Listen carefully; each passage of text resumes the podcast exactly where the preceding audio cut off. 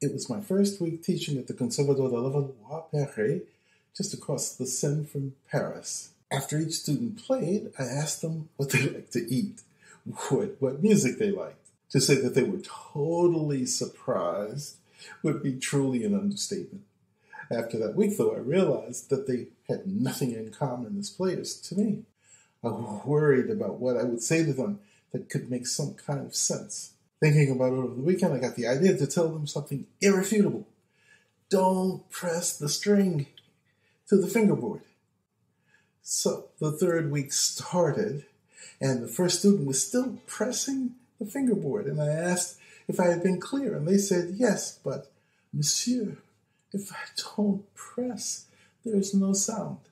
And with that, we fought. My new class of 33 students and I, my whole first year at the conservatory.